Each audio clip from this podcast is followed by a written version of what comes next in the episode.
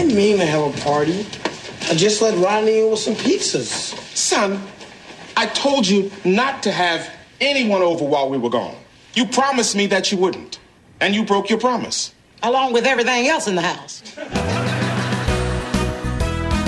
I just wanted to let you know about my study group. Oh, don't be a fuddy-duddy. I'll be your study buddy. I'm about to embark on one of the great challenges of my scientific career. This work right here is going to change history. I think this is going to be our greatest mission. I don't have time to study. I'll never get into Stanford. I got big plans for you tonight. I got maps, I got charts. I'm going to see you through this because my credibility is on the line. It's at this point that you'll want to start taking notes. Welcome to the Sitcom Study, the podcast where we investigate the TV shows we grew up with and search for the truth and wisdom within the tropes and cliches. What kind of very special episode are we talking about today? Today, we're doing a very special episode where we throw a party because our parents are out of town. Woo-hoo! Yes, the age old trope of throwing a party when the parents leave town. Which I found very interesting in our selections this week is that three out of the four of them did not want to throw a party. Well, I think in general, I found it uh, very. Th- th- this was the most overlap we've had so far. I think this this has been sort of what what I what I had in mind. I think uh, when we came up with this this podcast idea, because uh, three out of these four shows have almost the same exact story, like beat for beat, the Yep. same scenario Same story. but they are they're very different and they're from very different perspectives and i think they're giving you very different messages Like slices of life and place and time, for sure. oh yeah but Yeah. also the just the perspective of like is it good or bad to have a party when your parents are out of town Also like the true. whole Or what what life lessons can Yeah. come out of it. exactly Yeah. exactly Yeah, but before we get to that we we need to address this up front uh did you ever throw a party when your parents left town Of course I did. okay Did, you, get caught? ever throw a party Did- when your well, parents okay did town? did anything break and you had to fix it Yes, many things. So we broke um yeah, so so answer your first question, yes, we got caught. Um and Did the parents come home early, like in all of these No, ones? the parents did not come home early. The parents came home right on schedule and saw the uh, quick fixes to the things that had been broken and messed up.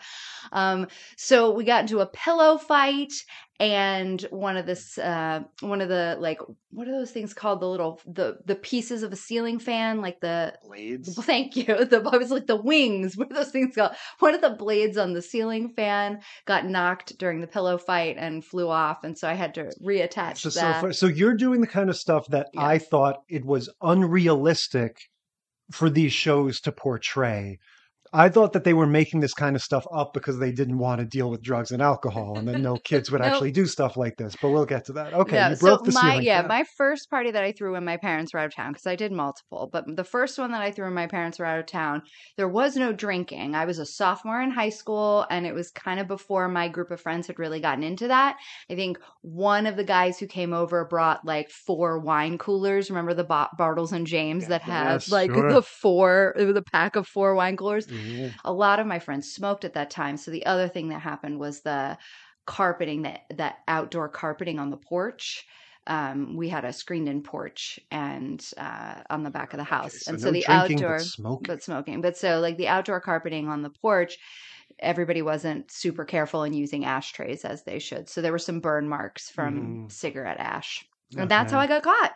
Yeah, we never did that. We did. Uh, my friend Dennis and I in sixth grade wanted to have our first like boy girl party, and we wanted to have it without our parents. So we just asked them if they would like leave the night that we were going to have the party. And my dad looked at my mom and said, This is what they were talking about in that meeting we went to. So they must have had like a meeting with the parents around the time that kids were starting to get to the age where they start messing around with with bad stuff and told them like if your kids want to want to have a party and they they tell you to leave don't do it so yeah, they were like, no, we're not going to do that. We'll we'll you know make ourselves scarce and and try to avoid embarrassing you, but you can't just like rent out our house to have a party. Just have a party. And this is what they were talking about in our PTA meeting. Yeah. we were learning how to be parents. So yeah, we did. We had our first boy girl party, uh, and our parents were just sitting awkwardly in the side kitchen room or whatever. So we're bringing our our separate uh, but equally valuable uh, perspectives to this. Yes, Uh, and another one of the tropes of of these parties that plays out in the shows 100% happened to me. So when we get to that I'll talk to you about that as well. well, why don't you tell them what are the episodes we watched? All right. So the episodes that we watched this week were Family Matters episode um sorry, season 1 episode 16, The Party. Mhm. Saved by the Bell. Now this one's a little weird be- and you can explain Let's just get this out of the way right now. For whenever we talk, I'm a big Saved by the Bell head. Any schoolboy knows that the first season of Saved by the Bell was uh, Good Morning Miss Bliss, and then they changed the name. They took them from Indiana to California. They rejiggered the whole show. Uh, so some streaming services and information sources consider Miss Bliss its own thing, and some consider it the first season of Saved by the Bell. So a lot of times you say, you know, you go to look up an episode, they say it's season two, it's really season three, or vice versa. or vice versa. So this is um Saved by the Bell season 2 episode 5. What's the title of this episode, Jay? House Party. House Party. the party and house party. The Party and House Party. And then we have The Wonder Years a little bit later on in The Wonder Years. This is season five, episode 20, The Lost Weekend. And finally, we're rounding it out with another period piece, That 70s Show. And this is season one, episode six, The Keg. So a lot of 90s here in terms of when the shows came out. Right. These these first two Family Matters and Saved by the Bell are almost contemporaneous. Um, yeah, they they basically occurred within the same 12 months. One was in 89, one was in 90, but they were super no, they were both in 90 or something like that. So we're getting with these first two. We're getting on the podcast here our first taste of Urkel, our first taste of Screech. We're getting a lot Oh, of we're getting the nerds for early sure. 90s nerds. And then we have the period pieces. We have the Wonder Years and that 70s show, which, um, of course, throw back to the nostalgia era. What's interesting about both that 70s show and the Wonder Years is that they too could be contemporaneous. You have the parents in both of those shows. Uh, the Wonder Years episode was set in 1972. That 70s wow. show episode was set in 1976.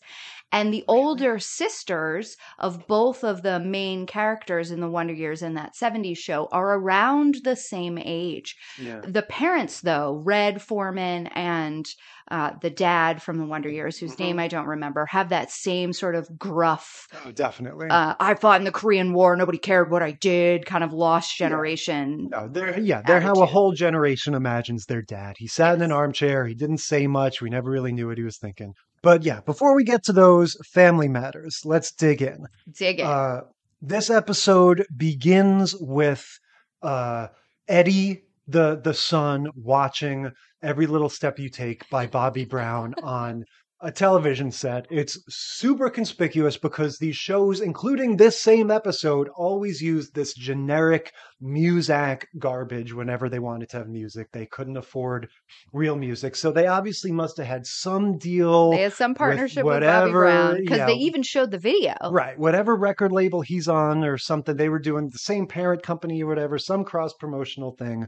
Um, but uh, So, uh, this moment of black excellence brought to you by yeah. So so Eddie's watching uh, uh, Bobby Brown, and Steve Urkel comes in, gets applause and laughter just by walking in. Right. So this is season one of season Family one, but Matters. already he has established himself as the character to watch. Totally. They they launched the episode with not only the Bobby Brown music, but then Urkel coming in and getting in Eddie's face and being like, "I called Laura six times." Yeah, he's doing his wacky Urkel dancing. There's all this uh, slapstick stuff where Eddie throws him out of the house, but he somehow comes back in through the through the other door, and that's it. And and that's just its own sort of self-contained thing. And then we get the theme sequence uh, that is is amazing. is is just so cheesy and lame. Like just the the smiles to the camera, the the song that is like exactly the same song as the Full House song. I was gonna know? say when I try to sing the Family Matters song in my head, it turns into the Full House song. yeah and then and then we get the proper episode and so it's all about uh as as several of these are the parents have a trip right, Right. that's taking them out of town It's a wedding in multiple episodes, right? It's Mhm. some sort of wedding or birthday party. This one is uh, uh the dad, Carl, his older brother Darren or Daryl is turning 40 Mhm. and so they're driving to Sheboygan for the birthday party. Yes, and uh, there.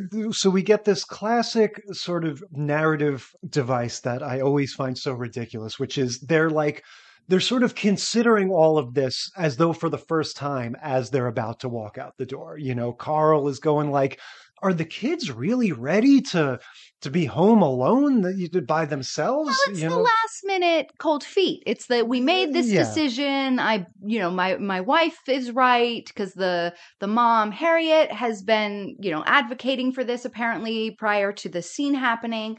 And Carl's like, "Are we sure?" Uh, and and the mom's like, "Yes, absolutely. You know, Eddie's a good kid. Our kids are good. It's gonna be fine. You know." yeah. So let's it's go. it's very much a premeditated thing that like this this they have decided they're going to leave town they're going to leave the kids on their own their rule is no friends Yes. not just no parties no friends in the Yeah, house because they know what it can turn into because they're smart parents. No friends in the house. But the thing that I thought was so cute is that following up, and they never made mention of this, they just let it go, right? So, like, following up on this conversation that you and I were just talking about, about the last minute cold feet, they walk into the kitchen. Mhm. Eddie is in full apron, like elbow deep in a meatloaf, making meatloaf and potatoes and green beans. He's gone full domestic. He's gonna, he is already establishing himself as like, I'm gonna take care Right. of these kids He's while Mr. I'm Mom. gone. But the one thing that I thought was interesting is that they didn't trust him with the baby. yeah which uh, to be honest makes sense because if they're if they're on the fence about whether or not they can take care of themselves and each other you don't want to throw in the baby and also it's the baby isn't their sibling so presumably they maybe don't have as much experience raising the baby as if there was like their little baby brother or something Yeah, it's their their cousin. Right. So, uh, yeah, Aunt Rachel is uh, taking the baby with her to leave at a babysitter. And uh, yeah, they're not, to me, that seemed harsh. No friends. Um, but Uh, you know, I, I, I thought that tracked. I think, uh, and I will draw from my own experiences. My parents told me the same thing when I was in high school and they were going out of town for, I think it was a week or something. And I was, I had a job and that's why I was able to stay home because I, I hadn't gotten off work. And so I got to stay home and my neighbor was going to check in on me. And, but the point was, and I was supposed to sleep over at my neighbor's house, which I did most nights, but there were no friends, no friends allowed. I could go out, like I could Yeah. go to places and, you know, have like do my normal social events out with my friends, but I could not have any friends over. And that made Sure. sense to me. But yeah, so the that's all fine, except Eddie can't cook, and his meatloaf is burned and not edible. And so Rodney shows up. Right. The Right. one friend that they said, especially not him, he shows up with pizza on Yeah. cue when Yeah. the burnt meat comes out. And so you get all all these shows follow this sort of classic exponential pattern of how a party gets out of control, right? It Right. always starts with one friend coming over sort of semi voluntarily, like sort Right. of reluctantly letting in the one person. And then that leads to a few more. And there's always that sort of moment of like, should we or shouldn't we? Uh, well, I guess a okay. few more is okay. Right. And then there's always the moment where critical ding dong, who's that? Up, it's every Tom, Dick, and Harry in town. with the boombox and Yeah.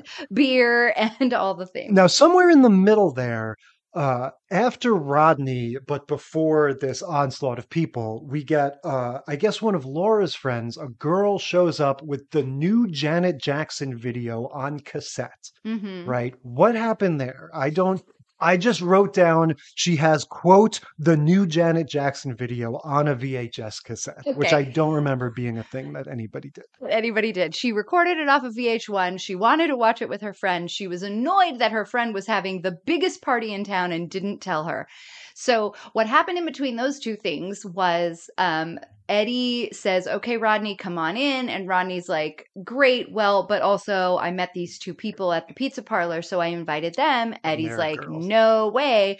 And then the door opens and it's two good looking girls. So, of course, he's like, Okay, I'll let them in his sisters are like, "We're gonna tell on you," and he's like, "Uh, would you rather eat that or would you rather have pizza?" And they're like, "Okay, I guess we won't Yeah. tell." Was this younger sister even on the show for the entire duration of it? Because I have no, memory of she her. She left at some point. I, uh, you know, she's another one of these like tragedies of childhood stardom. Later on, she was like into drugs and ended up doing porn and that kind of thing. It sucks. I think Yeah. I, I don't know, but you just get the impression that it's one of these things that they just have too many characters at the start, and they go, "Oh, here's our ideas for this one and this one and this one," and the next thing you know, everyone loves Urkel. Everything's about that. No one cares about the girl. She's too old for baby stories. She's too young for teenager stories, and so it's like they have nothing to do with her.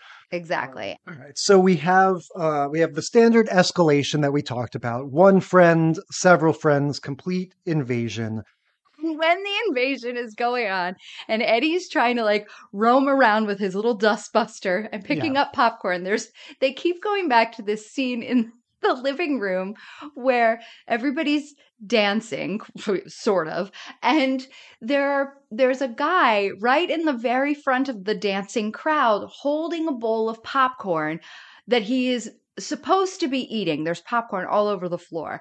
And his direction was to sort of sneakily drop popcorn on the ground as he's dancing.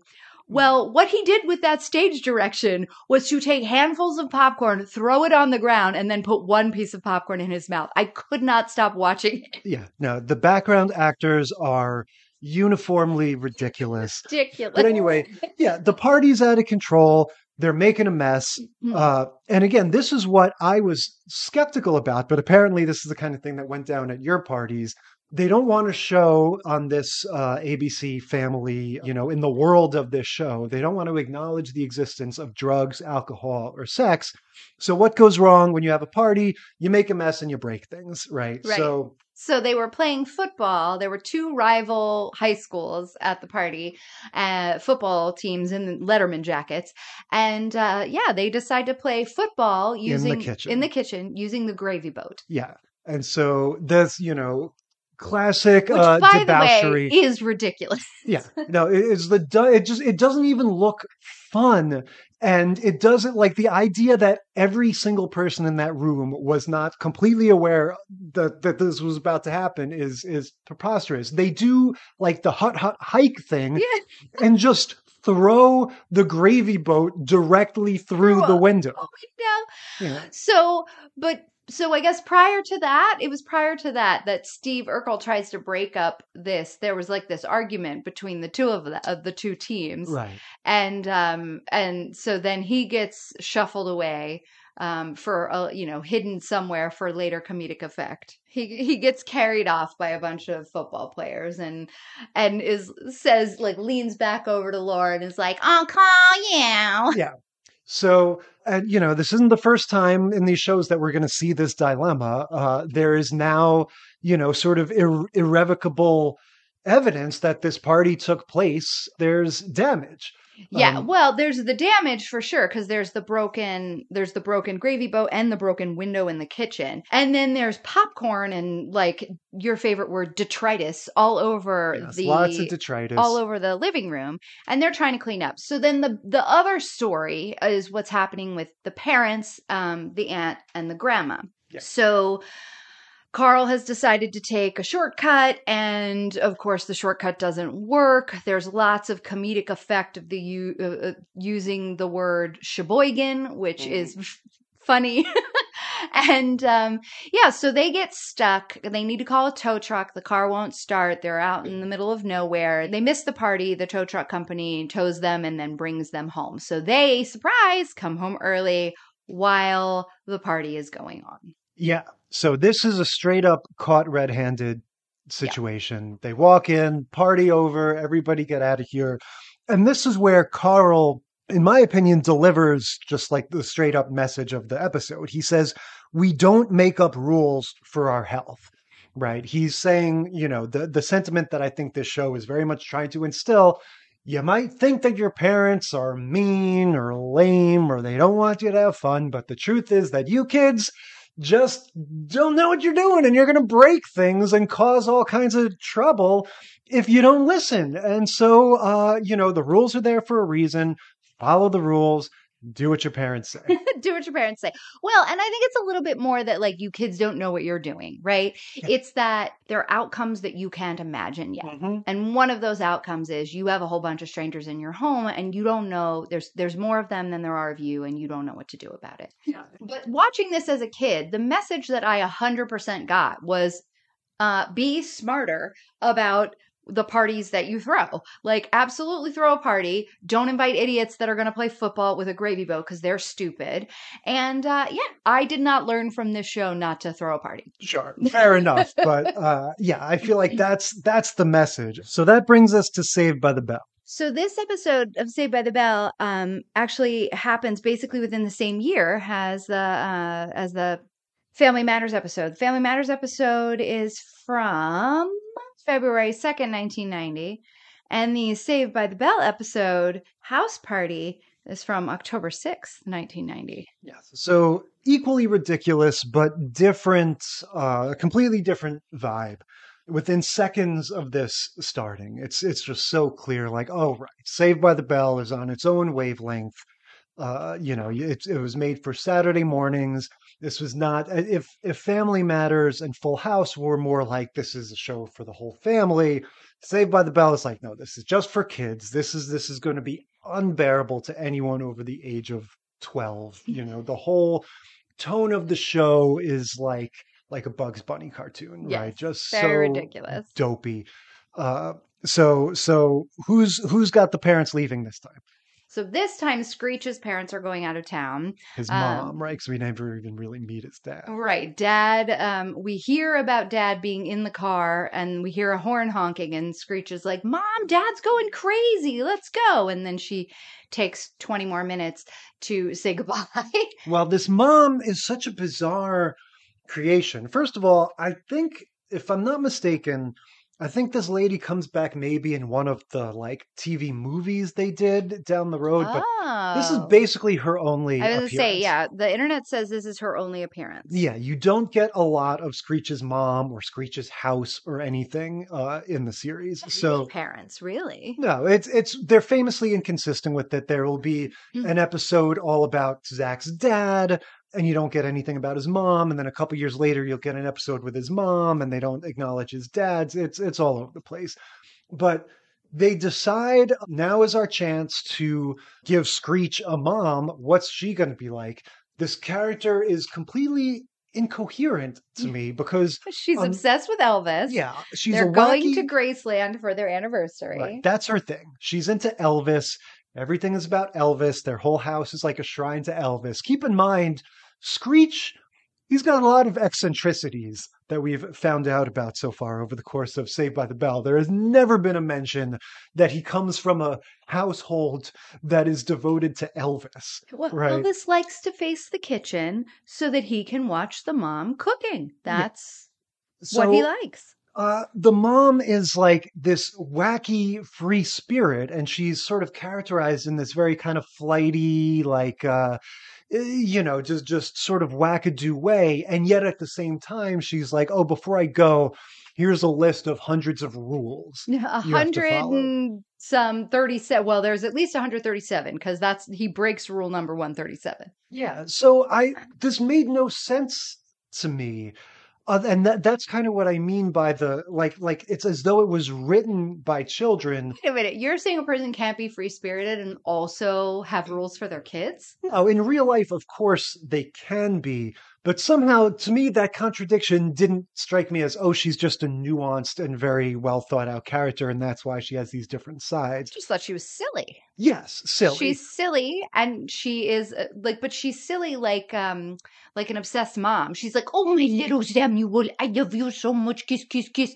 And don't you make sure, make sure, you know, make sure you take care of my Elvis. He's got, they've got this Elvis statue that she's obsessed with, and then their dog's named Hound Dog, and. Yeah. So yeah, you know he's got to watch the dog. He's got to make sure not to break this statue, and uh, then she leaves. Yeah. And so this is a little bit different because we don't go right to party, right? What we have first is just the boy, his his male friends coming over, Right. which is fine, right? Unlike the Winslow household, Screech is, is allowed to have a few friends over and they go full risky business. Yes, only boys. Like no girls is one of the no parties and no girls. Right. But this is Saved by the Bell, so uh they the uh everyone's go-to like good time idea is surveillance, right? Is spying on your friends of the opposite. Let's go see sex. what the boys are doing at Screech's house while his parents are away, and they were risky businessing. Yeah. So yeah, we, we get the the state. You know, they're they're dressed up in goofy sunglasses and whatnot. This this is Screech, Zach, and Slater Right. are all goofing around in Screech's house. You know, they've got music on. They're they're playing the guitar on the broomstick and whatnot. But the girls, and mind you, this is the normal. This normal is cast such of a funny shot. Oh yeah, because we've been introduced to Tori Spelling. Mm-hmm. Right. Violet Bickerstaff, who's a recurring character. This is Screech's nerdy girlfriend. But at this point, not Screech's nerdy girlfriend. This is her first appearance. And so she just is a nerdy girl who's dating this other nerdy guy completely who's a total ridiculous dick. character. Yeah. So so just to back up for a second, we've got, you know, the the normal cast, right? Like we said, Zach, Slater, and Screech, and then we have the girls, um, Kelly, Jessie, and Lisa. And then we have sort of off to the side uh, that, that we're sort of observing during in their school day. We have Violet Bickerstaff, the nerdy, sort of mild mannered girl, and Maxwell Nerdstrom, who is her boyfriend. He's a nerd, but unlike Screech, who is a dopey, lovable, like suspenders wearing nerd, this guy is a rich tycoon nerd. Nerd. Right. We find out he's the richest guy in school and he's kind of a dick. Like, not kind of, he's a straight up Oh, dick. he's utterly like, misogynist. Snapping at, um, like snapping his fingers at Tori Spelling and being like, Violet, here. He says, he says, I forget what he says. I don't want you hanging out with any hunk but me. He's a, a weasel times 7,000. He's gross. And Violet is just this sweet girl who really thinks that, you know, Samuel or Screech is so cute and wants Right. to talk and to not him. only not only does she personally think he's cute, she is under the impression that he is like the Mac Daddy of Bayside because she says, "Oh, Samuel Powers could get any girl he wants," and the other girls. He is a nerd, but he hangs out with the cool kids.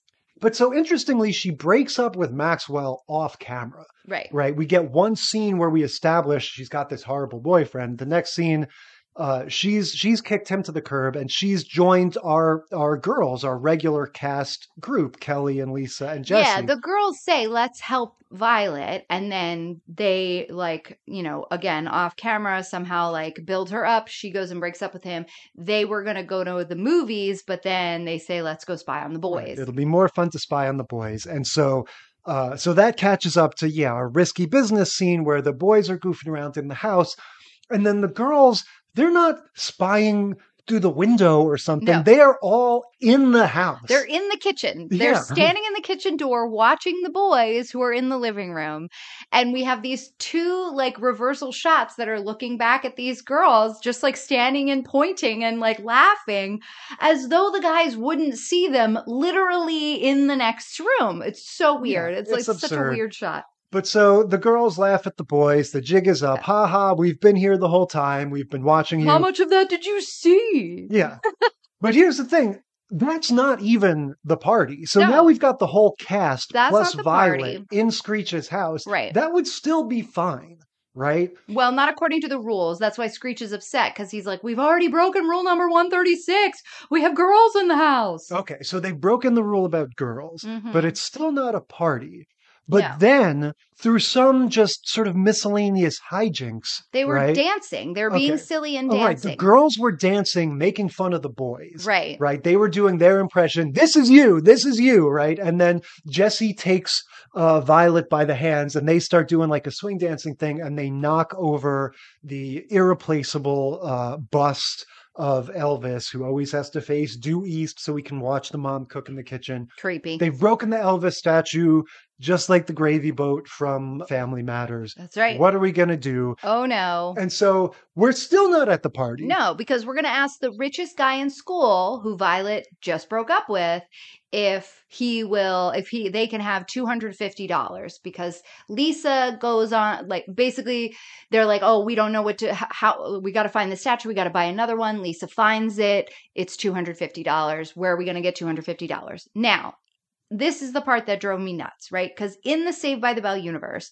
Lisa is rich, Zach is rich, and we find out in later episodes that Violet is rich. They're basically all well off except Kelly. So all of them could have, you know, asked their parents or like pooled money together and Oh, gotten this funny. money I- together. And instead, they auction Jessie off to because so Yeah. Well, the- we're not we're not even there We're yet, not even there. Right. well But they yeah. said that we need to raise $250 so we're going to ask the richest guy in school Yeah, I will say a lot of Saved by the Bell storylines involve fundraising of some kind. They're always they're always in some kind of trouble that will go away if they can just get a few hundred bucks. And you're right. Uh, I think we're just supposed to accept. I think again, this this has this sort of for kids by Right, kids exactly. logic, where you're just supposed to accept like, well, we don't I, have I don't have money. two hundred I don't have dollars. How could I money. get How that? could I get money? And I can't tell my parents. Yeah.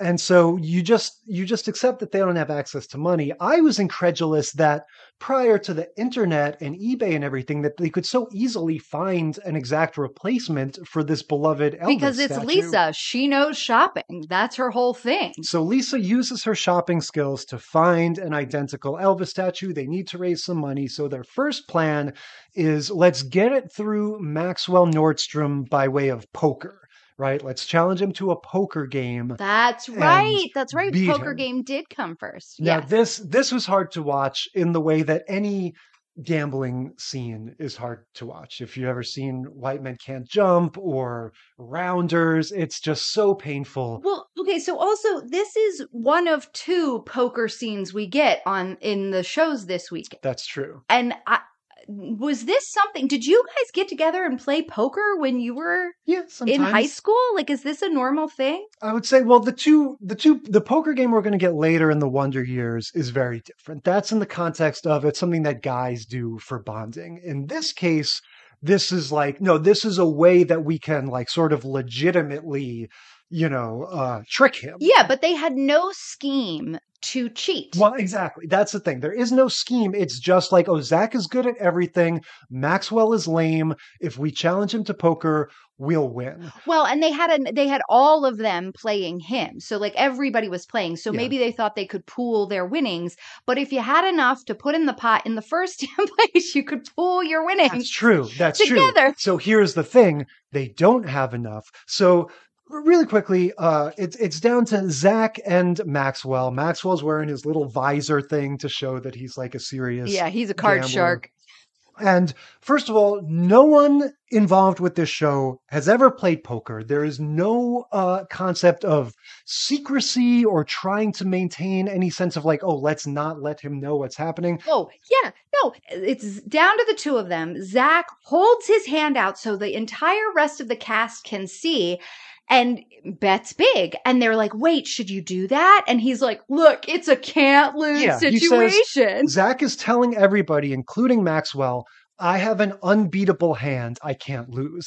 Now, you could say, well, maybe that's part of his strategy, but it's sort of a self defeating thing. If he truly did have what we in the biz call the nuts, right? The unbeatable hand In poker, you wouldn't want the guy to know, right? Alternatively, if you were bluffing if you were if you didn't really have it but you wanted him to think you would have it it's just the most ridiculous attempt at bluffing to w- go around the room and show everybody your hand Look what I got. But it's anyway- unbeatable. but but Zach is like, I have a hand that cannot lose. We need Maxwell to put all of his chips in the pot. We don't have enough to match him, so we're gonna bet Screech's dog, Hound Dog. Right? We've already broken his priceless bust, right? So now in order to raise the money, we're going to gamble literally dog the away. only thing that is more valuable to his mom. What could possibly go wrong? And Screech and his family.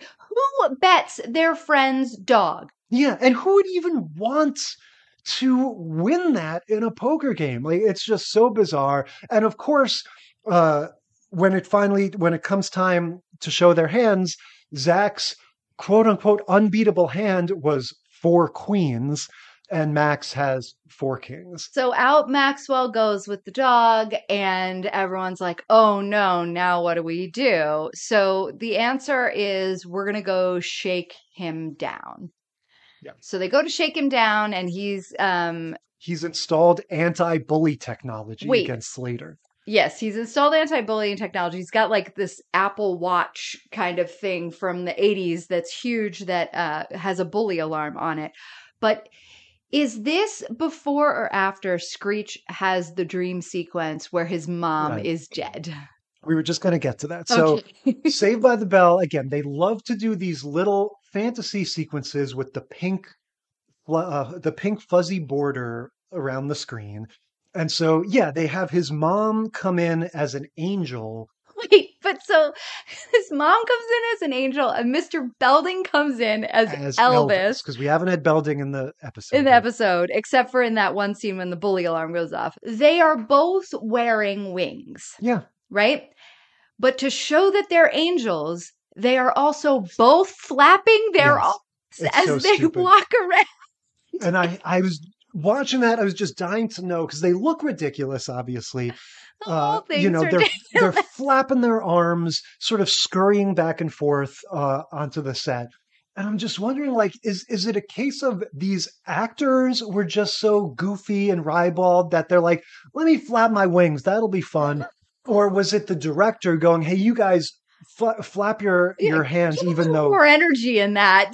yeah, and then these poor people had to had to do that. I don't oh, know. it was so ridiculous. Because Belding looked especially reluctant when he had to do his little uh, arm flapping thing on the way out. You could see him kind of look to the camera like, "Yeah, I know it's." He it's did. stupid." He did almost like a little T Rex sparkle fingers. Is what he did. He was like, "Okay, here I go." But Anyway, so they they try to shake down Maxwell. Maxwell's like, "No, but you can get me a date with legs," which we're all just supposed to assume that that means Jessie and not Violet. Um, even though he hadn't called her legs yet uh, in but that everyone, episode. that's Jessie's thing. She's tall. She's tall. So they say, okay, we're going to get you a date with legs. Um, so, and then in order to raise the money, because the, now the date is to get the dog back. So not Right. only do They've they got have, multiple problems. they've got to get the dog back and they've got to get money. So here's where the party finally comes in, which they say we can charge a cover. yeah. Charge two dollars a head Yeah. for people to come to a party at Screech's house. That party will also be the site of Maxwell's date with Jessie, uh, and in return, And it will all end by 10 o'clock so we can get the dog back. Yeah, That's and so this this is like a straight up ransom situation Right. where he's like, I will not give this dog back until the date is complete. So, in order to raise the amount of money that they need, they have to invite 125 people over to Screech's house. That is a huge party. $2 a head is a ridiculous amount. But I guess they achieve that, right? Because yeah, they do achieve replace that it. before 10 o'clock, although there's absolutely not 125 people in that house, um, from what you can see. And if you had that many people in that house, there would be more things broken. Yeah, I guess we're just supposed to assume there's, you know, all the bedrooms and all the side rooms and stuff are just bursting with people. But yeah, it, it is. It's a party. Uh, the, Also, a non alcoholic party. Yes, this is another show that's not going to really acknowledge the existence of drugs or alcohol. Jessie shows up with Maxwell Nerdstrom, and these douchebags make fun of her for being on a date with him when they made her do it. They, you, you can't ask one of your friends to do this huge favor and go on a date with this vile guy so that you could get your friend's dog back. And then when she shows up, go, Hey, how's the date going with Maxwell? Huh? Huh? What are you going to get married? Huh? Huh? Yeah. No, it's not good.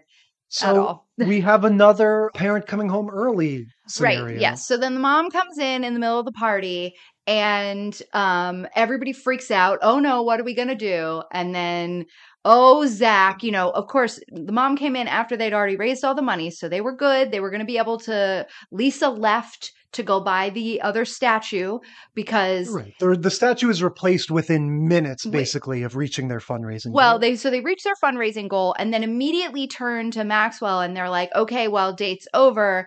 You know, bring the dog. And they were, it, it- you know, it's ten o'clock. So Lisa leaves just before ten p.m. to go get this statue. Um, so she comes back in. And uh, no, it's Slater that comes back in. Slater goes with Lisa, right? Because Slater comes back in with the Elvis after the mom has come home. So mom comes home, sees the party, is like, "Hey, what's going on here?" Slater comes in, trips over mom's suitcase. The Right. Elvis statue goes flying one final through the moment air. of suspense. Zach leaps and catches it midair, lands behind the sofa, stands up, sets it on the on the um, pedestal that had been empty the, this whole time, and then turns around and is like, "It's a party for you!" and gives a snap, and down falls a happy anniversary banner. He winks at the camera. Episode over. Yes, classic. Uh, Zach's schemes often involve things that are sort of like folded up inside, like A panels sign and things. unrolling. Yeah, exactly. So he can just like click a little thing and something unfurls and the whole sort of scenery changes. Yes. In fact, it was the girl who you pointed out earlier in the episode when we were watching it, the extra who was standing in the back staring at the Zach Mhm. and Slater conversation Yeah. and not dancing, but just like fully staring at the conversation that was happening. That was the girl who reached behind the wall and pulled the invisible Right. string. So this was not, we as the audience were not privy to any of this, but No. apparently all the while that they were doing all this other scheming. this girl was just waiting for her signal. Zach had also made arrangements with this girl to know to to go. So in addition to everything else, in the event that uh, Screech's mom comes home early, we need to make this look like an anniversary party. So we're going to have like a speakeasy style rig where we can just change things with like the flip of a switch. What got me was if you're not allowed to have a party, then an anniversary party is still against the rules. And also, mom came home early. So why are you throwing the anniversary party early? Mom walks in, sees a house full of 175 teenagers, and is immediately fine with it when she is told it's a party for your anniversary. To the husband that we have not seen. He must still be parking episode. the car. Yeah. Who knows? So, in contrast to Family Matters, this is, I think, very much giving the message that you said you took from the last show, which is if you're going to have a party when your parents are out of town, just be good at it and have a it. plan. Yeah. You know, if they come home early, make sure you have some sort of ruse uh, ready to go. Have really dumb parents. That's the that's the moral of that story. Yeah, you could just yeah, you, you could see how the perspective is completely different. This one is very much um aren't parents lame? Doesn't it stink It's when they so don't easy want to you? pull one over on them. Yeah, exactly. Okay, well I guess that's going to bring us to the Wonder Years. So, Wonder Years, this is um this is episode or sorry, this is season 5 episode 20, The Lost Weekend, and we have yet another entry in the party that gets out of hand accidentally because friends invite friends who invite friends and now the party's out of control. Yeah, and even before that, we get the setup is very similar to Family Matters, right? Mhm. We have parents packing up, making their last arrangements, getting ready to leave town. Where, where are these parents going? I think these parents were going to a wedding, um, some type of thing, and they were going to be gone for the weekend. It wasn't just going to be the one night or whatever, as in Family Matters. This was going to be the full weekend, um, and no one's in charge. It's just the two boys. At this point in the series, the sister, I think, is already has already Yes. moved on or married or something. But yeah, so it's just the two boys, and uh, so it's Kevin and Wayne, his older brother, who's kind of a loser, and they are to fend for themselves. Yeah, and that is the emphasis from the start because, of course, this is the Wonder Years. So we have Daniel Stern uh, narrating the whole time. And the episode doesn't begin with, let me tell you about the time my parents left and I had a party. He's talking all about the brother, right? Right. From the start, he's saying, how different they are, and Yeah, how they- he's such a slob, and he never does anything. Yeah, he they don't do get the along. chores. And I have to say, this guy that plays Wayne, God bless him, they do such a good job of making this character contemptible Yes. that I fucking hate this guy. And like, it's funny because He's it's gross. and it, it is a subtle, a relatively subtle characterization in the sense that like there's nothing about the way that he looks or the sound of his voice, but there is. But it's not something that jumps out at you. You don't look at that guy. If you didn't know him from the Wonder Years, you wouldn't go like, oh my God, I guess he's going to have to play the obnoxious brother his whole life. You know, there's nothing, he seems normal, but he just, after, after minutes, you know, with this character, Yeah. yeah, you're just like, oh God, I can't stand this kid. I mean, the opening scene is he's got toothpaste drool running out of his mouth and it's getting all over the bathroom and he keep oh, it was just gross. Like i, I totally and they, you know they have to share this bathroom and i i felt all of the agony of kevin in that moment of like my brother this is my brother and he's a loser and he's gross. Right. And so the brother at this point is uh pretty independent in the sense that he can he can drive and he's kind of coming in and out and doing right his own he's thing. He's a little bit older so he Right. drives kevin doesn't yet drive Right. And and he's got his own sort of social scene that he's constantly like dipping in and out of. Yeah. And they've been left chores to do, Mhm. right? If Right. Screech, has the list of rules, I think Kevin and um wayne Kevin and Wayne don't have rules per se. I think there's there's a sort of general Yeah, it's the un- understood yeah it's the unspoken like yeah, know, don't go crazy, don't burn the house down. But they're not so much obsessed with rules. They're obsessed with chores, their family. Uh, so Kevin is like, we have this set of uh, chores we need to do. And Wayne is just like, well, I'm not going to do that. In fact, I'm going to add washing my car to the list of chores for you to do because that he, he's got this like Donald Trump esque invincibility to him where he's just like, nope. He just pieces out. He's like, I'm not doing that. I'm gonna go hang out with my friends. I'm not gonna be here with you guys. Oh, and by the way, Dad, I need some money. And Dad, Dad gives it to him. the dad gives it to him. Says, I only have a twenty, which I was like, whoa, what year is this? He only has a twenty. So yeah, he's like, so I, you know, split it between you and Kevin. And then of course Wayne doesn't. He takes off with the twenty and leaves Kevin to his own devices. Who goes to school for the day because he's a good kid right. and uh, is sitting at lunch talking with his friends and his friends are like well we should you've got the house to yourself. Like Right. Nobody's there. Let's do something. Yeah. What can we do here?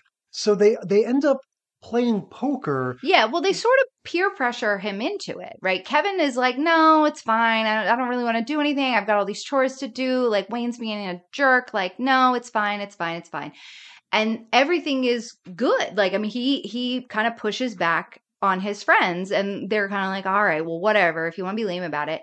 And then paul comes to his defense and paul is like look guys if kevin says he doesn't want to by the way we get this is a paul no glasses episode. Right. Um, this is one episode after Paul has lost his virginity in the world of the Wonder Years. So Paul looking very uh, um, Neville Longbottom glow uppy in this episode.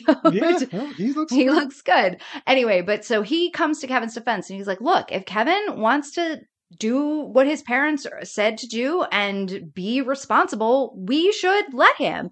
And Kevin's like, Oh, I didn't see that and then now is like, well, I guess we could have like a poker night or something. Right. So he doesn't even want to have his guy friends over, Hmm, and so he gets poker- browbeat into that.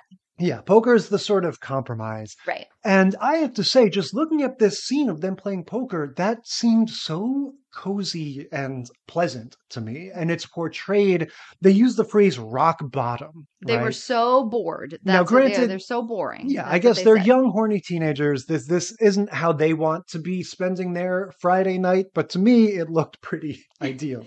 Uh, but they're like, "This is lame. We need, we need, uh, we need well, some it's, tail." it's the friend Chuck, right? It's the friend Chuck who who kind of pushes and drives all of this. He was the one that wanted to have the party. He was the one that wanted to have the booze. He was the one that wanted to have girls over.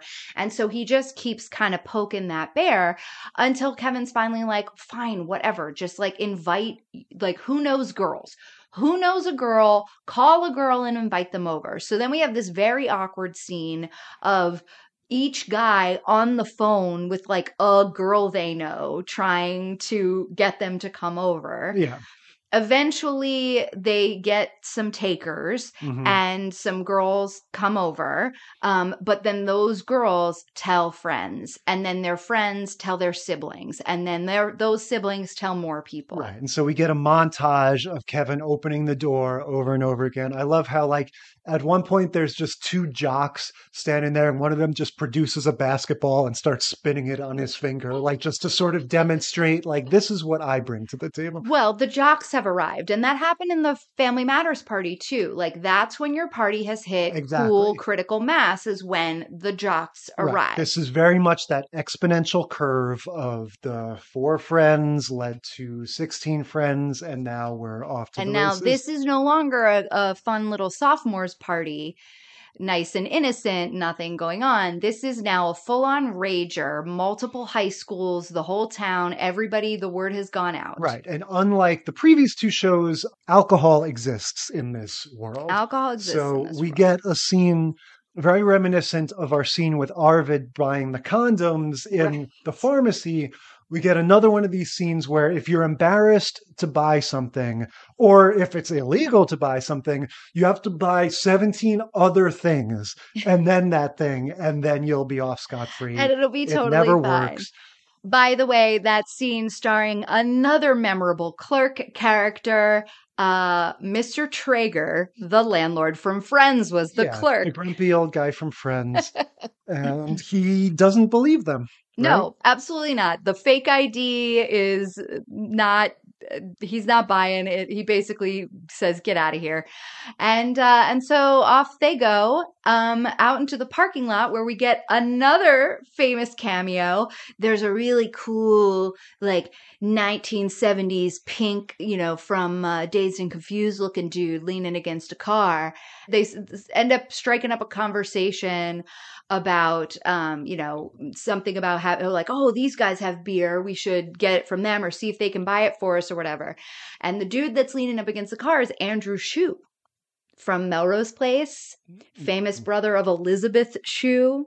I know who she is. I yeah he was a model and uh an actor in the 90s so definitely one of the heartthrobs i had on my wall back in the day. But so he's leaning against the car and he's like yeah well you know whatever we're going to this rager just um just up the street. Yeah, some guy named Arnold. some guy named Kevin and he's like what? Kevin is freaking out cuz he has been running around trying to clean up and trying to get people out of the house. Like he was doing the Eddie thing. He was Right. not happy about this party from the start like never was okay with it. He is now outside of the party, seeing the, how the word of it has spread, and he's now hearing about the party at his very house by some random uh, some random guy who know looks like he's in college and who is heading to his house with a keg. Um and so yeah This party doesn't get interrupted. This one plays out. The yeah parents no don't parents come home parents early. don't come home Uh, he is cleaning he says the the voiceover says the last person left at 6 a.m Yeah. and he spent the next three hours trying to make a dent and so we're to assume it's 9 a.m Right. Wayne comes home the next morning. The place is a wreck. trashed yeah. Uh, it's truly now, you know, Wonder Years proper uh, single camera show, unlike these sitcom sets uh, of the other ones. So this one really gives you that sort of visceral experience of like the whole house just being annihilated. Yeah. Um, and it's not just popcorn all over the floor like it was, like it was in Family Matters. I mean, there's broken things, there's beer bottles everywhere, Yeah, there's cigarettes. cigarettes. It's Yeah, it's food, trash. It's uh, rightly trash. Yeah. So Wayne comes home and, in typical sadistic older brother fashion, is delighted by how completely screwed his brother is and is just like, I can't wait till they come home. Uh, you know, this is just gonna, this is gonna be fun to watch. Uh, because he is the loser brother that is always getting in trouble. Yeah, he's exactly. the one that the you know the dad doesn't have any hopes for. He's like, man, if that you know if he can just graduate from Right. high school. He has a catchphrase that is established early in the episode. He says it'll never happen again when his dad yells at, at him for something. Yeah. And he says that one or two other times. And so we're supposed to take it, okay, Wayne gets in trouble all the time. He says this meaningless platitude, it'll never happen again. Nobody takes him seriously. Uh, and so, yeah, he's delighting in the fact that Kevin is going to get in trouble for once. And it's basically the worst thing that either of them has ever done. ever done And I have to say, the parents come home. early. Yeah, they come home early. The Kevin and, and Wayne happen to be outside when they come home. They have a little talk in the in the driveway. I was genuinely nervous when the when the dad when they you know, pulled in, and it was they- like, ugh. when they walk in the house like kevin stays outside and we stay with kevin as the parents walk in so we know like we're we're standing out with kevin as they're going in and discovering that and you just really feel it like oh god how are they gonna react to this Yeah. Well, and so also before the parents get there, Kevin has been cleaning for three hours, hasn't made any headway. The uh, and Wayne comes home, and Wayne is like, "Well, you've got until basically three o'clock, basically. You know, so you have like these six next six hours or whatever to to do as much as you can." And then the the parents come home early, but Wayne has said he's not helping. He's Yeah. like, "This is all on you, bro. I'm not. I'm not helping." Yeah. So Yeah. Kevin and Wayne walk back into the house. The parents are shell shocked. But what we find out, what somehow neither Kevin nor Wayne, nor really we, the audience, considered was the parents assume uh, Wayne did it. Right. So there's this moment where they're both standing there. Wayne's got kind of a smirk on his face because he's ready for Kevin to like just get laid into. And Kevin is like, Dad, I'm, you know, it, it got out of hand. I'm really sorry. He just starts to speak. He like doesn't even get a full sentence out. And his dad is like, Kevin, stay out of this. Yeah. And that's when we, as the audience and the brothers, first have that realization that they think it's Wayne. And so there's this moment of like, oh my God, what's going to happen? Like, you know, okay, when is, when is, like, what's Wayne going to say? How's it going to, and then Wayne just is like, it'll never happen again Yeah, and exactly. totally takes the fall. To which Kevin's face is just like he's so flabbergasted. he just huge eyes looks over, and you see the internal struggle. Like uh, for all of the you know issues Fred Savage is having now in his later years, that moment in that scene, he had some really. You saw the struggle play across his face. Like he did not want to let his brother take the fall. He felt really bad. He didn't know what he could say. He tried to speak up again, and his dad told him to shut Did up. See, here, this is where I feel like uh, Or he didn't try to speak up again. the way I remember it going down was he makes one attempt. He goes, Dad, you know, like he's about to say, I did this, not Wayne. The dad says, Kevin, you stay out of this, goes on yelling at the brother. And you kind of get the impression that Kevin is like, Well, I tried. What else could I do? Uh, and I remember thinking, like, no, what you do is look, maybe you can't get a word in edgewise at this very moment now, then take you know a few minutes and and you go oh hey hey dad can can I talk to you for a second? I need to tell you something. It was actually uh me that threw the party. Or maybe you you agree to take the fall together. Yeah. um No, but it just it ended up what the way it ended up is is, is that Wayne was so, is so used to getting in trouble that Right. this was like not a big thing. It was he was not going to get punished any harsher than he was already punished, and he doesn't pay attention to those punishments anyway. So, and it was almost sort of this weird thing of like when he said it will never happen again. It was like the first time he ever meant it.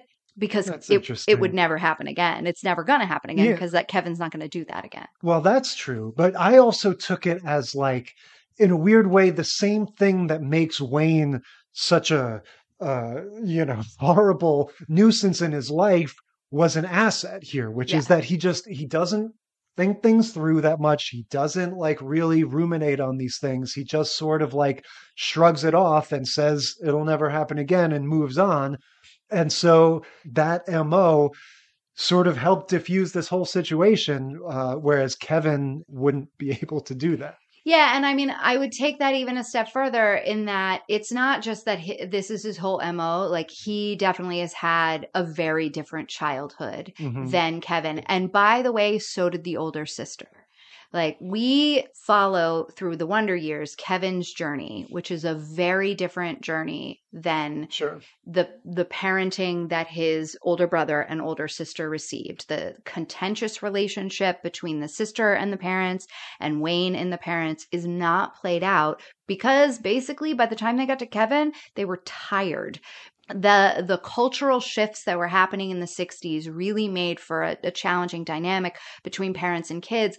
And it reminds me so much of our generation and how many of our parents got brainwashed by Fox News. And it caused this like this rift between parents and kids in a way because of the changing culture. And yeah, so I just when I think about Wayne and I think about all the ways we were supposed to see him through Kevin's eyes being gross, being a pain in the ass, being a loser. Maybe none of that's true. Maybe he just had a shitty relationship with his dad and he was kind of fucked up from it.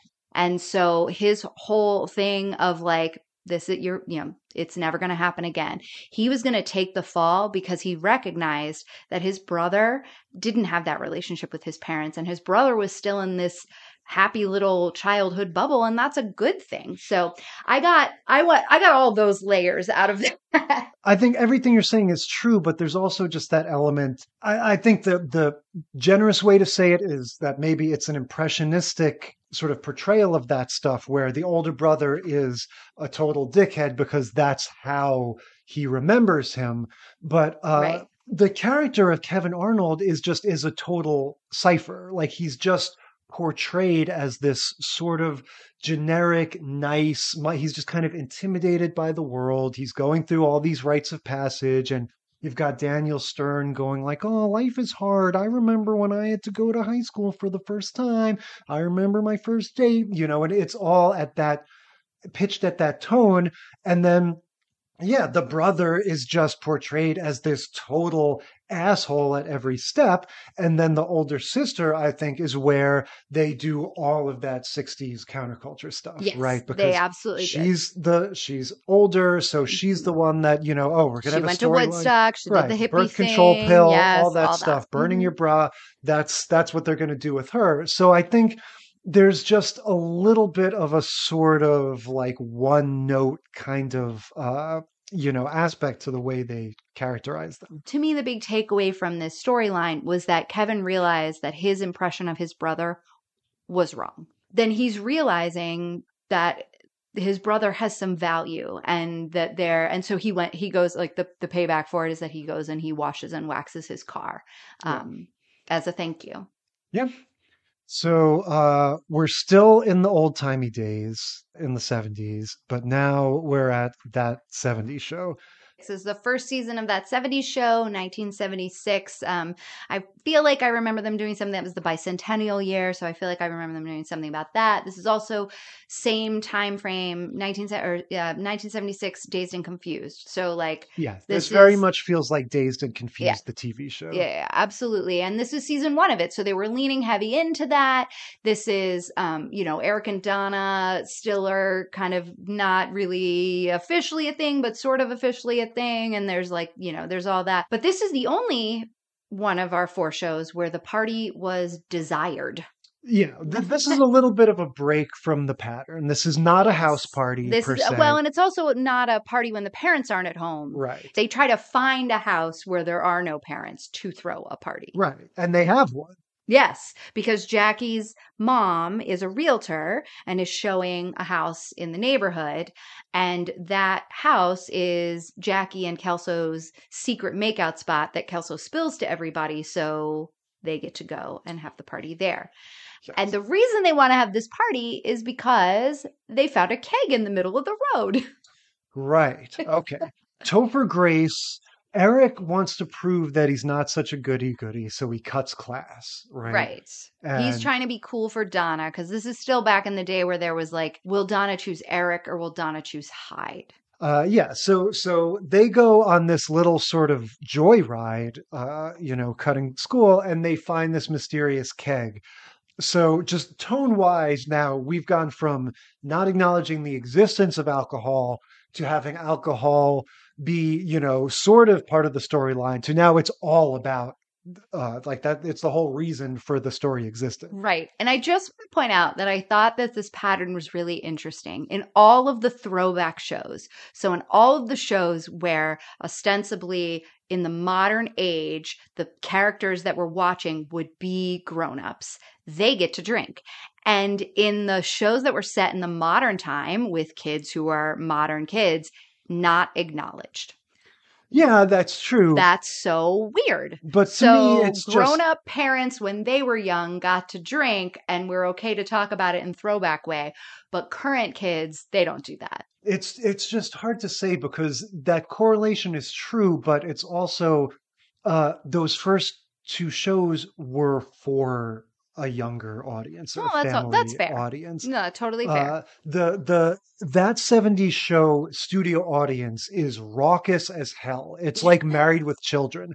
I didn't realize it was one of those shows. Didn't even notice. Oh yeah, definitely. It's one of those shows where like any sort of slightly ribald thing that one of the characters says, it's not just that the audience laughs, they're like catcalling and hooting and hollering and stuff.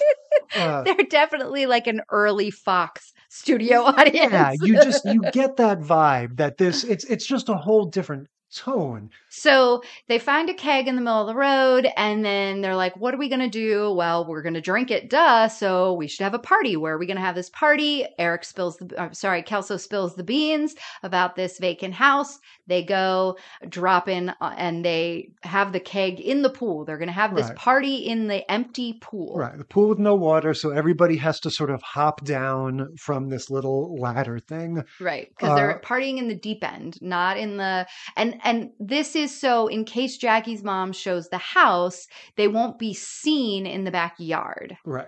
And it sort of follows the same uh, sort of escalation in terms of like more and more people finding out and dropping in, right? Not necessarily. They as were much. happy about that, right? Because their their whole thing was that they wanted to raise money. They too did the two dollars a head. Interesting. Um, and they were they were gonna they were like, wait, how much do kegs go for? Kegs go for this much, and and Kelso had some like it was a Kelso Hyde scene at the beginning. Kelso, who normally can't, you know, is the dumb one, Mhm. does this math in like a hot second and is like, we'll make two hundred fifty dollars. Yeah. so they have everybody over, but they forget about one thing. That a keg cannot be drunk from unless there is a tap. Yeah. So they go on the epic journey to try to find the tap. But my favorite part of this episode comes so they go to the grocery store, uh, the liquor store to to get a tap. And so we forgot about the thing at the beginning, which is teeing this up. So the opening scene at the beginning in the study hall is, oh, that's break it and give back. The two bullies in the school who were on some football team or Right. basketball team or whatever. Mhm. And they're like, break it and give back. Why do they call them that? And then the guy picks up Eric's pencil, breaks it in half, and gives it back to him and is like, I gave it back to you. Yeah. and their that's thing. that's their thing. That's that sets up this later. Right. And so who is it that goes to the liquor store? Kelso? No, Uh, Eric, because okay. they goad him into it for once again needing to look cool. He's got to use his gas money to go buy a tap. Right. He thinks that he needs to be of drinking age to buy a tap, But the guy at the liquor store is telling him, I don't care how old you are. I don't need your ID. Here's the tap. Just take the tap and Um, go. Have And a good so, night. Yeah, they get their tap. It's immediately broken. Oh, right. That's right. Kelso is there though, because Kelso was trying to do that. I'm 25. Yes, so he completely was, unnecessary. yeah, completely unnecessary. So break it and give it back. Break it and give it back. Uh, so they don't have their their They tap anymore. tap. But they decide that uh, Eric's dad, right? To- so funny. Topher Grace's dad, who's Clarence Boddicker from RoboCop. Red Um, Foreman, Kurtwood Smith. Yes, amazing character actor. Uh, Very love funny. that guy. So they describe him as a cocktail dad, which The way they describe him though is he's got swizzle sticks, he's got fake lemons that hold real lemon juice. He's a cocktail dad. yeah, which I loved that concept.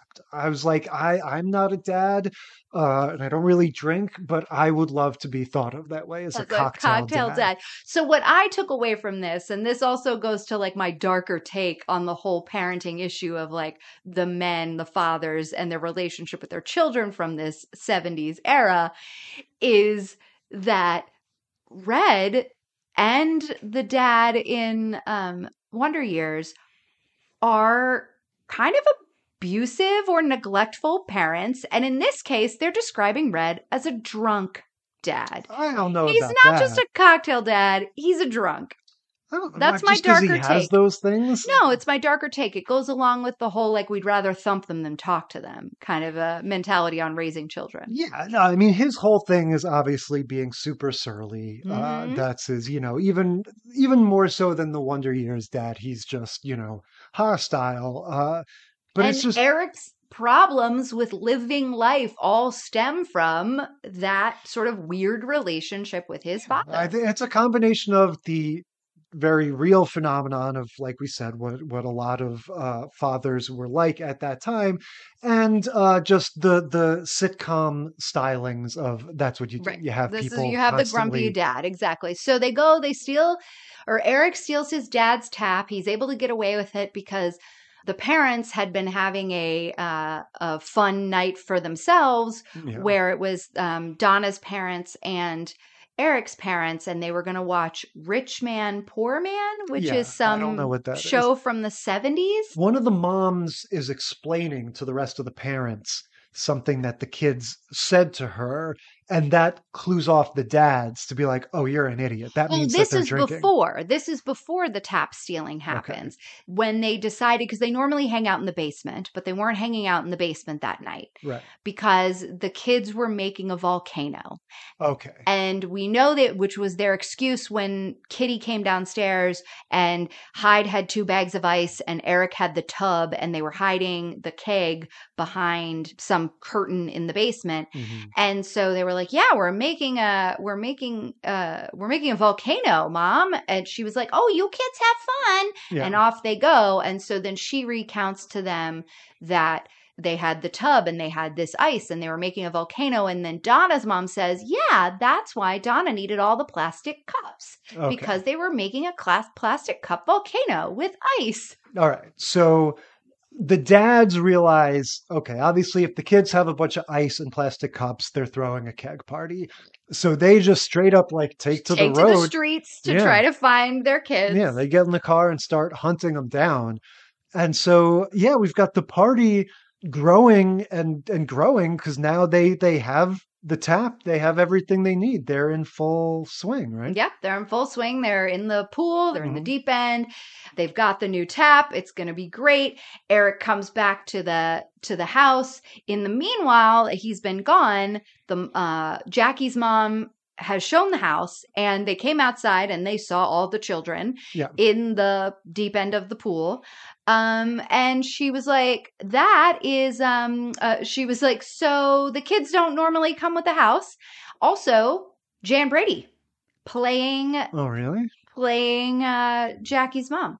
I did not know. that. Totally random. So that happens and then the next time we come back we see um Red and Donna's dad and they have found out from the same clerk where they Kelso went to get the first tap, Yes. that there is a party at a vacant house down the street. So a similar scene to the one that Kevin in the Wonder Years the liquor has, store is the sort of hub of information where you find out where the party where is. the parties are exactly. And so they find out from some kid at the liquor store that the party is at the vacant house on this street. And so then they go there. So now Eric comes back. He feels like he's been totally badass and grabs onto the garden hose, leans straight back in a wonderful pose, and repels down into the deep end. right. Does not holding the look tap, into the does not pool look into at the all. pool at all. Does not look into the pool at all. Holding the tap up high, saying, "I have done it. I stole my dad's tap." Only to land in the bottom of the pool and see his dad and two cops and Donna's dad. Right. They've the been they've been busted from multiple angles. Yes. Right. Basically, both of the, their various parents, All of the parents yeah, have have found all out. found out about them. So the party's broken up. Everybody was gone. It was just Donna and um and Eric and their parents plus the cops left when Eric comes back. And uh, we see the different parenting styles. Like Donna's not going to get in trouble at all. Go on home. Eric, you know, he's going to get thumped. And they need to take the car, take the Vista Cruiser, which is Eric's car, and uh, take Donna home and you know, I'll see you at home. And then the two dads and the two cops stay and drink the beer. Yeah. So this seemed like the most sort of disposable in terms of like like morally. Like this this really did not have anything to say about anything. This was just kind of like, oh, I remember the time we found a beer keg That's and how had we found party. a keg and threw a party and then we got caught. Yeah, I mean, I think it is very much in that style or in that tradition of Dazed and Confused, where it's just kind of like, hey, the 70s were wild times. Here's, you know, here's a little taste of what it was like. So, yeah, so what do we think? Looking back on these four, any takeaways in terms of uh, throwing a party when your parents are out of town? Should you do it? Shouldn't you? Um, Forgot to tell my story. I forgot to tell the other story. oh, this is a perfect. Uh, That's bookend. right. So, so the other party, one of the other times that my parents went out of town when I and I stayed home and threw a party, someone showed up just like what happened at Kevin's party. I had become smarter at throwing parties after getting caught the previous time or times and was fully prepared with signs on the sliding glass door. Don't like don't walk into the sliding glass door cuz it's glass and little ashtrays, extra ashtrays everywhere on the porch, and um, lights in the backyard. So if people wanted to smoke, they would go in the backyard and not be on the porch. Like all of this stuff. Well, somebody shows up with a keg. And the word had gotten out through, and this was before cell phones because I'm old as well. And this word had gotten out around town that the rager was happening at Amy's house. And somebody rolled a keg into my backyard through the fence and we had a party and the cops came because somebody in the neighborhood called the cops because all the cars were parked and lining the streets. Pretty- I can imagine your party was pretty loud. it was very wild. Um it was kids from multiple high schools all over. So i had that experience of like you are planning to have that party that's just going to be like your 20 friends and then it's the entire town all kids. And there were a hundred percent. So at that time i think i was i was a freshman in college um, and so we knew we had friends who had fake IDs and we had, you know, we had friends who were over 21 and all of that, but there were definitely high school kids at that party. And that was the thing that like I think back on now and I'm like, "Oh man, but the party getting out of control, it absolutely happens. The word gets around town like people were getting paged. That was when people had beepers. Mm-hmm. People were getting paged with like the numbers of my address to just Sure. show up. It was a wild night and it took me a very long time to clean up. And did did you get busted for that one? Um, yes, but not in the like at that point my parents had just assumed I was going to throw a party because I had gotten in trouble times before. But yeah, the cops were called, everybody kind of ran away. The cops didn't even come in the house. They just like rolled down the street and whooped their sirens so that it would break it up. Sure. Um and yeah, and then we turned down the music and people came back and it wasn't as as raucous as it had been earlier, but it was it went all night. It was a very long it was a very long day the next day cleaning up. And And uh, yeah, so the takeaway, I, I don't know. I mean, the thing that I've been pondering so much is just about the parenting styles. It's about the the two shows of the dads in the 70s. I found that just so, you know, because the other two, like you were saying, they're silly. Um, they're meant for kids. They're silly. They don't have anything like a real life party. Yeah. you know what I mean? So the the last two, the Wonder Years and the and that 70s show rang, even though they were set in an earlier era, definitely rang true to like my teenage years. And I found that fascinating that there was just zero communication between parents and kids about lessons to be learned. Yeah, the Family Matters and Saved by the Bell are both just sort of propaganda for like parents and kids respectively, right? One is saying always listen to your parents, one is saying always try to outsmart your parents. Uh, and um, yeah, just quality wise, obviously, they both sort of are what they are. The Wonder Years, it just, I mean, it just runs circles around all these other shows in terms of just how, how good it is. And again, because it's a single camera show, just by its nature, when it was depicting this, you know, just depicting what it would be like to come back to your own house and see cars parked all the way down the street and people passed out in the yard and everything. It was so effective. Yeah, You- but that's what Wonder Years was always good at. Like what I remember from Wonder Years back in the day watching it was that you were almost always about to cry at the end of every episode. Like they were it was always pulling at your heartstrings in one way or another. And so and this episode in particular because you felt so grossed out by Wayne at the beginning and then you felt so stressed out like Kevin all through the whole thing of it and then shocked at the way that things turned out in the end that it was just like he's not heavy he's my brother and you're like oh Yeah. oh Well, that's the thing. And so that's, yeah, it's like ultimately the party is not really at the heart of what that show is trying to say. It's sort of neither here nor there, yeah but it's still just sort of uh, the clear MVP to me of these shows in terms of just still capturing an experience of being young right and uh, the fact that at some there's there's going to be times where you get in trouble right there's going to be Mhm. times where you do something wrong there are consequences that you can't hide or you can't uh, avoid. And you know when you have siblings what does that mean and how do you deal with that? And so yeah kind of by a wide margin the wonder years episode is the, the best of these. Yes absolutely. But i think that part of that is exactly what you're saying. It's a different type of sitcom. It's not the normal multi-camera very bright color sort of setup. Mhm. um it's it's different So that does it for the party when the parents aren't home. What are we going to be discussing next time? So next week we're teeing it up with a classic trope uh delivering a baby in a confined wacky situation mostly elevators Your I elevators, think. Your, your elevator babies your cars. cars yep. So the ones we're going to watch this week starting with the oldest we have night court season 7 episode 24 the blues of the birth. And then we're going to move on to doogie howser season 2 episode 4 c'est la vinnie Fast forwarding a few more years, six years to Home Improvement, season six, episode nine, The Toolman Delivers. And we will wrap it up with Community. Season two, episode 21, Applied Anthropology and Culinary Arts. Babies delivered in non hospital wacky situations. That's right. Uh, so that's next time. And uh, until then, I will declare this phase of the sitcom study concluded.